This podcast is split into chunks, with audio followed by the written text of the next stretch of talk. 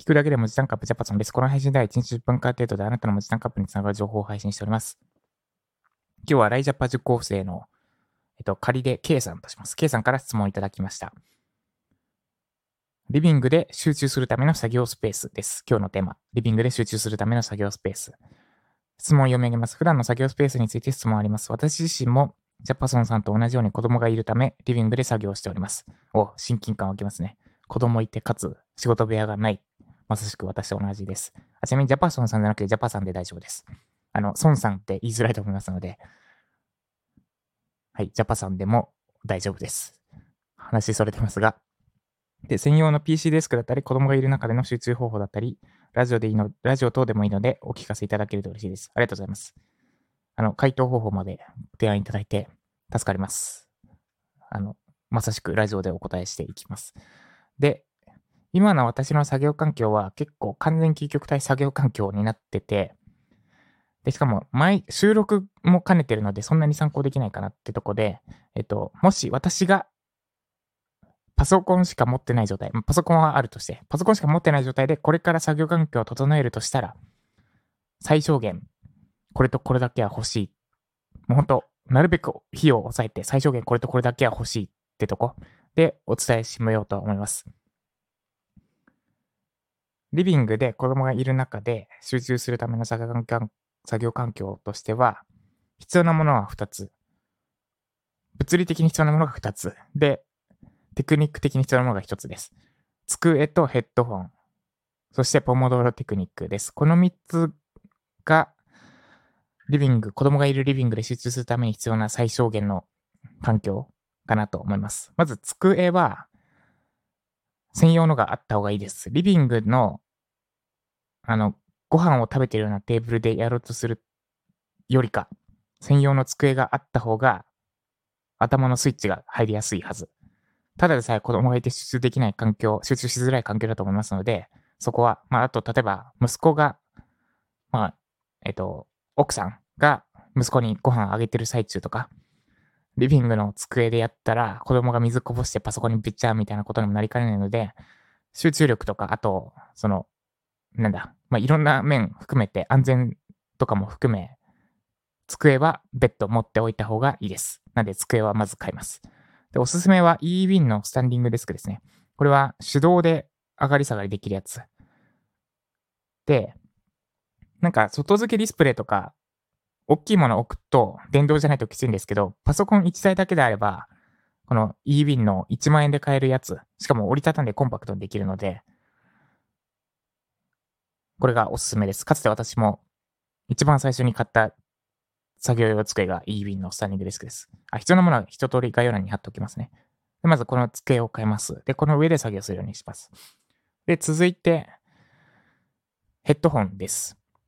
で、ヘッドホンします。おすすめはソニーの W、ん？なんだっけ ?XM4 だっけな？ヘッドホンの、ヘッドホン形式のノイノイキャン界最強って言われてたヘッドホンです。最近5が出たんですけど、折りたたみできなくて、折りたたみできないので買いかけてなくて、私は4を使ってます。で、一応口コミもいたんですけど、まあ、4使ってる人は乗り換えなくてもいいかなみたいな口コミが結構見られたんで、4を使っております。で、ヘッドホン、何のためにするかっていうと、ポモドロテクニックとの組み合わせとなります。まあ、もちろん、あの、雑音を排除するって意味でもあるんですが、それ以上に、あの、私が今集中してるかどうかを家族に伝える。奥さんに、もうパッと見でわかる状態にするためのサインとしてのヘッドホンです。で、えっ、ー、と、先にポモドロテクニックも伝えますね。ポモドロテクニックは25分集中して、5分休むを繰り返す休憩術、えっ、ー、と、仕事、時間管理術です。で、ポモロテクニックやってる間ヘッドホンします。で、これ別に音楽かけるかけないはそんなに重要じゃない。まあ、かけた方が集中できるかもしれませんが、そんなに重要じゃなくて、ヘッドホンしてる間集中してるから、ねって伝えておくことです、家族に。で、5分間の休憩の時は、ここはなるべく家事をする。例えば、このお子さんのおむつを変えたりとか、あと散らかってるご飯を片付けたりとか、5分あれば結構できるはず。で、この25分に1回5分間何かしら家事を手伝うと、まあ、家庭的にも円満です。これ実際に私、私の実体験ベースで。意外と30分に1回5分費やせるので、ポモドロテクニックであれば。で、その5分間使って、えっ、ー、と、まあ、なるべくいかにもめんどくさそうな作業。例えばトイレ掃除とか、あと、洗濯物も量によっては1回できますね。5分間でいけるはず。あと洗濯機に洗濯物入れてスイッチを押すなんて多分1分ぐらい終わるんで、その辺をなるべくこの5分間の休憩でやることです。あと息子と遊んだりも、息子っていうかお子さんと遊んだりもそうですね。で、なんでこのポモドーロテクニック、ちょっと話ごちゃつきましたが、ポモドーロテクニックとヘッドホンです。で、ポモドーロテクニック中はヘッドホンして、今集中中っていうのを家族にアピール、いかにも集中してる感が出るヘッドホンすることで。で、まあ、ただし、ポモドテクニック、25分に1回5分間の休憩があるので、その5分間自分のためだけに使うんじゃなくて、家事とか育児の時間を、に当てる。で、意外とできること結構大量にあるので、で、その5分間を家事に当てることで、残りの25分間、本来集中すべき25分間を家族も協力してくれます。でこの5分間をただただ休憩して、で、こう休憩終わったら、まあ、例えばベランダでぼーっとして過ごして、で、休憩終わったら戻ってきて仕事して、で、子供が泣いてるけど、全部任せて、家事も任せてってやっちゃうと、多分この25分間、集中に家族が協力的じゃなくなってしまいます。なんで、この5分間の休憩で、なるべく、なるべくというか、できることをやる。自分のためじゃなくて家族のためにできることをやるってやるといいです。以上が3つですね。1、机を買う。これは集中するためでもあり、安全を確保するためでもあります。で、あと、言い忘れましたが、お子さんの年齢にもよりますが、スタンディングデスクだと、子供のが手を伸ばしても机の上届かなかったりするので、そういう意味でもコーヒーとか置くので脳に安全です。今私そうなんですけど、座ってると机の上に手伸ばせて届いちゃうんですね、息子が。だから、キーボードとか触りに来てしまうんですが、スタンディング状態にすると、寄ってこなくなります。届かないから。